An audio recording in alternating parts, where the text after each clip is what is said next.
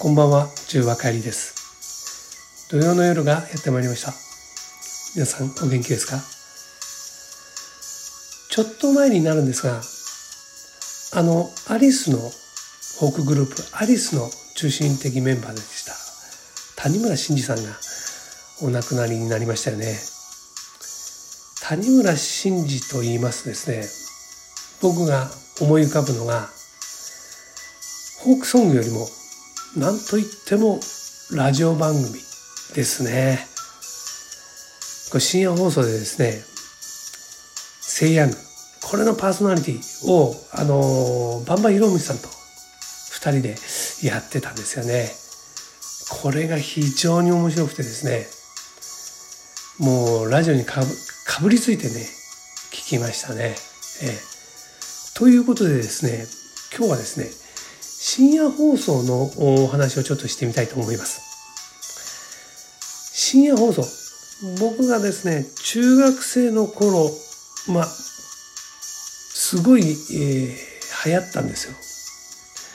よ。多分ね、これね第2期深夜放送ブームだったと思うんですよね。で、どんな番組があったかというと、これねみんな面白いんですけど、周波数順に言いますとですね、民放企業で、まず TBS、これはパックインミュージック、これがね夜中の1時からやってたと思うんですよ。1時から3時までかな。その後に、日のダイナミックスコープ走れ回復ね、これトラック運転手のためにやってたようなね、歌番組やってましたね。それから、文化放送、確か12時30分から制約、セイヤングというのは、ね、僕が一番よく聞いた、番組ですね。それから、日本放送、ご存知オールナイトニッポン、これね確か1時から3時までっていうのが第1部で、3時から5時っていうのが第2部ね、やってたんですけど、これ僕ねどっちかっていうとこの第2部の糸井五郎さんのね、ゴゴゴゴーズオンねっていう掛け声から始まる第2部のオールナイトニッポン、これを聞いてたね。それからねラジオ関東、ね、今でいうラジオ日本かな。ここはちょっとすいません、記憶にございません。で、FM に行きますとですね、FM 東京、今でいう東京 FM、 昔 FM 東京って言ったと思うんだよね。で確か12時から、ジェットストリージェットストリージェットスリー、これ以降がだからね、城達也さんがね、ナビゲートしてましたね。大人の番組、これねミュージックオンリーなんだけどね、そのねところどころに入るねナレーションがね、これがまたね最高にいいんだよね。満天の空に輝く星空、なんて情熱的なことでしょうとかね、夜間飛行のお供をするのは私城達也でございます。ピューってね、これがね良かったですね。でこれがね12時からやって、確かね4,50 分やってたのかな。それをね聞き終わるとね、あとすぐ終わるやいなや、ね、ニュージーンズじゃないですけどね、終わるやいなや ASAP、セイヤングとかねパックインミュージックとかね、そっちの方にねダイヤルを回してね、こんな感じでね毎日のようにね聞いてましたよね。でね、当時ね深夜放送流行ってましてですね、ラジオなのにね公開放送やるんですよ。ラジオなのに公開放送やるっていうのはおかしいですけど、でね僕もねよく聞きに行ったんですよ。でね、まずね、初めて聞きに行ったのがセイヤングだったと思うんですよね。でねセイヤングでね僕ね落合恵子さんの大ファンだったね、落合恵子さんのセイヤングとか、あとね同じ文化放送でね確かね8時45分か9時45分かからね落合恵子のねハッピートゥギャザーっていうね番組やってたんですよ。それもよく聞いてたんですよね。で、公開放送はセイヤングだったと思うんですけど、場所は忘れましたが有楽町あたりでやってたのかな。でね、ゲストが来たのね、ゲスト、それがねペドランド・カプリシャスだった。で、初代ペドランド・カプリシャスのボーカルっていうのはね前野陽子さんでしたね。もう俺はね完全に影も形も忘れてるんですけど、で2代目が、高橋真理さん、当時ね、今高橋真理子、が加入したばっかりのペドロ&カブリシャスが、ゲストで来たの、ね。でね、そのね、高橋真理さんがね、当時ねまだ10代だったと思うんだよね。で、八重歯でね、そのねロングヘア、すごい可愛かったね。で、俺もねカメラ持ってたのよ。一眼レフじゃないけどね。持ってバチバチ撮ったね思い出があるよね。あと落合恵子さんも撮ってね、俺ね定期で入れてたもん。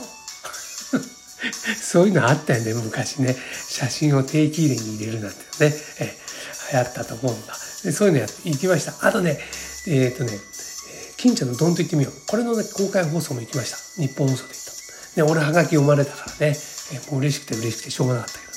どね。でノベルティグッズもらったりしてね、当時のねルーズソックスとかも流行ったんだけど、ルーズソックスが流行ってるのにソックスが落ちないようなノリ、ソックタッチっていうね、それとかね定期入れもらった。そう、その定期入れに俺ね落合恵子の写真入れてたんじゃないかな。文化放送のセイヤングの落合恵子パーソナリティの落合恵子の写真を日本放送の近所のドーンと行ってみようでもらったノベリティグッズの、定期入れに入れてたってね。そんな感じでございますよ。それからねよく聞いてたのがパックインミュージック。これは山本幸太郎のねパックインミュージック、これも面白かったね。あと小島一慶とかね、林芳也、なっちゃがね、なっちゃがのなっちゃんなんてね、あれだよね、アランドロンドンの声優さん。そういえばね城達也さんはねグレッグ・ボーリー・ペックの、アフレコをやってたんじゃないかな。アランドロンドンのナレーションじゃなくてアランドロンドン声優さんね吹き替え、やってたね。あとそうルパン三世は違ってね、あれは山田 なんとかさん忘れちゃった。ちょっと今混在しちゃってね。それからね僕ね高校時代ね学校終わると、ね、よくね日本放送に遊びに行ってた。でね昔はね放送局なんてねそんなにね警戒厳重じゃなかったのね。学ランでねスースー出入りできちゃったのよ。でよくね収録してるスタジオを見学っていうかね見たりしてね。でね、ある時ねムッシュかまやつね、ムッシュかまやつがね釜安宏さんがねホークビレッジっていうね番組やってたね、それのパーソナリティやってて、ね、ある時ね収録してる時に僕が見てたらね横を向いたムッシュとね目があったのね、目と目が。だからねムッシュがね手招きするわけよ。こうやって入っておいでとか言ってね。でね、俺もねそこで入っていきゃねラジオ番組にね飛び入りで参加できたんだけどね、もう高校何年生1年生だったのかな、はにかんじゃってね行かなかったんでね、今思えばね行っときゃよかったのにと思ってね。そんなこんなでいるとね俺の友達がねやっぱり日本放送に遊びに行った時にね金ドンのね収録やってたのよ。でね、金ちゃんとねその放送作家ね金堂を作ってた放送作家のパジャマ党っていうのがあったね。それでねみんなでね収録してる時にやっぱし呼ばれてね一緒にラジオに出てる。俺それ羨ましくてさ、なんで俺その時行かなかったんだよね、一緒にさ金堂にね行かなかったのかなってすごい後悔したことあったりしたんだよね。でそんなこんなでね俺ねすごいラジオに憧れてラジオ局に入りたくてね。でねドームの高橋圭三さんねNHK のねアナウンサーだったと思うんだけど、あの人はね開校したと思うんだよね。アナウンス学校みたいなのがあったのね。でそれで、ね、通信教育みたいなので、ね、俺テープ取り寄せてね早口言葉を練習したりとかね、そういうねアナウンサーになろうと思って、で本当はねディレクターになりたかったんだよ、裏方にね。で、でもアナウンサーで、ディスクジョッキーとかもね当然やりたくてね、で今こんなねこんなって言ったらあれだけどラジオトークで、こういうことをやってる次第でございますよ。そう俺がね大学を卒業する頃ねラジオ局ってね撮ってなかったのよ人をね。で俺が社会人になった1年後に、ラジオ関東が日本に、ね、変わる時にごそっとね募集したような記憶があるんだよね。俺ね大学2年留年してんだけど、もう1年留年すればねラジオ局に入れたかもしれないななんてね思ってたりしてね。ちょっとね今でもラジオってね好きなんだよね。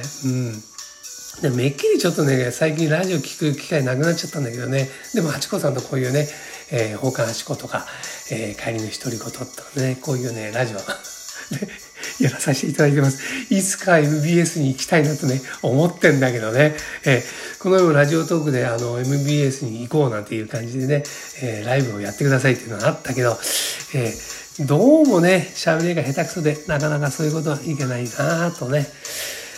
思ってる次第でございます、っていう感じで、今日ね帰りの独り言をここまでやってきましたけど、ですねありがたいことにね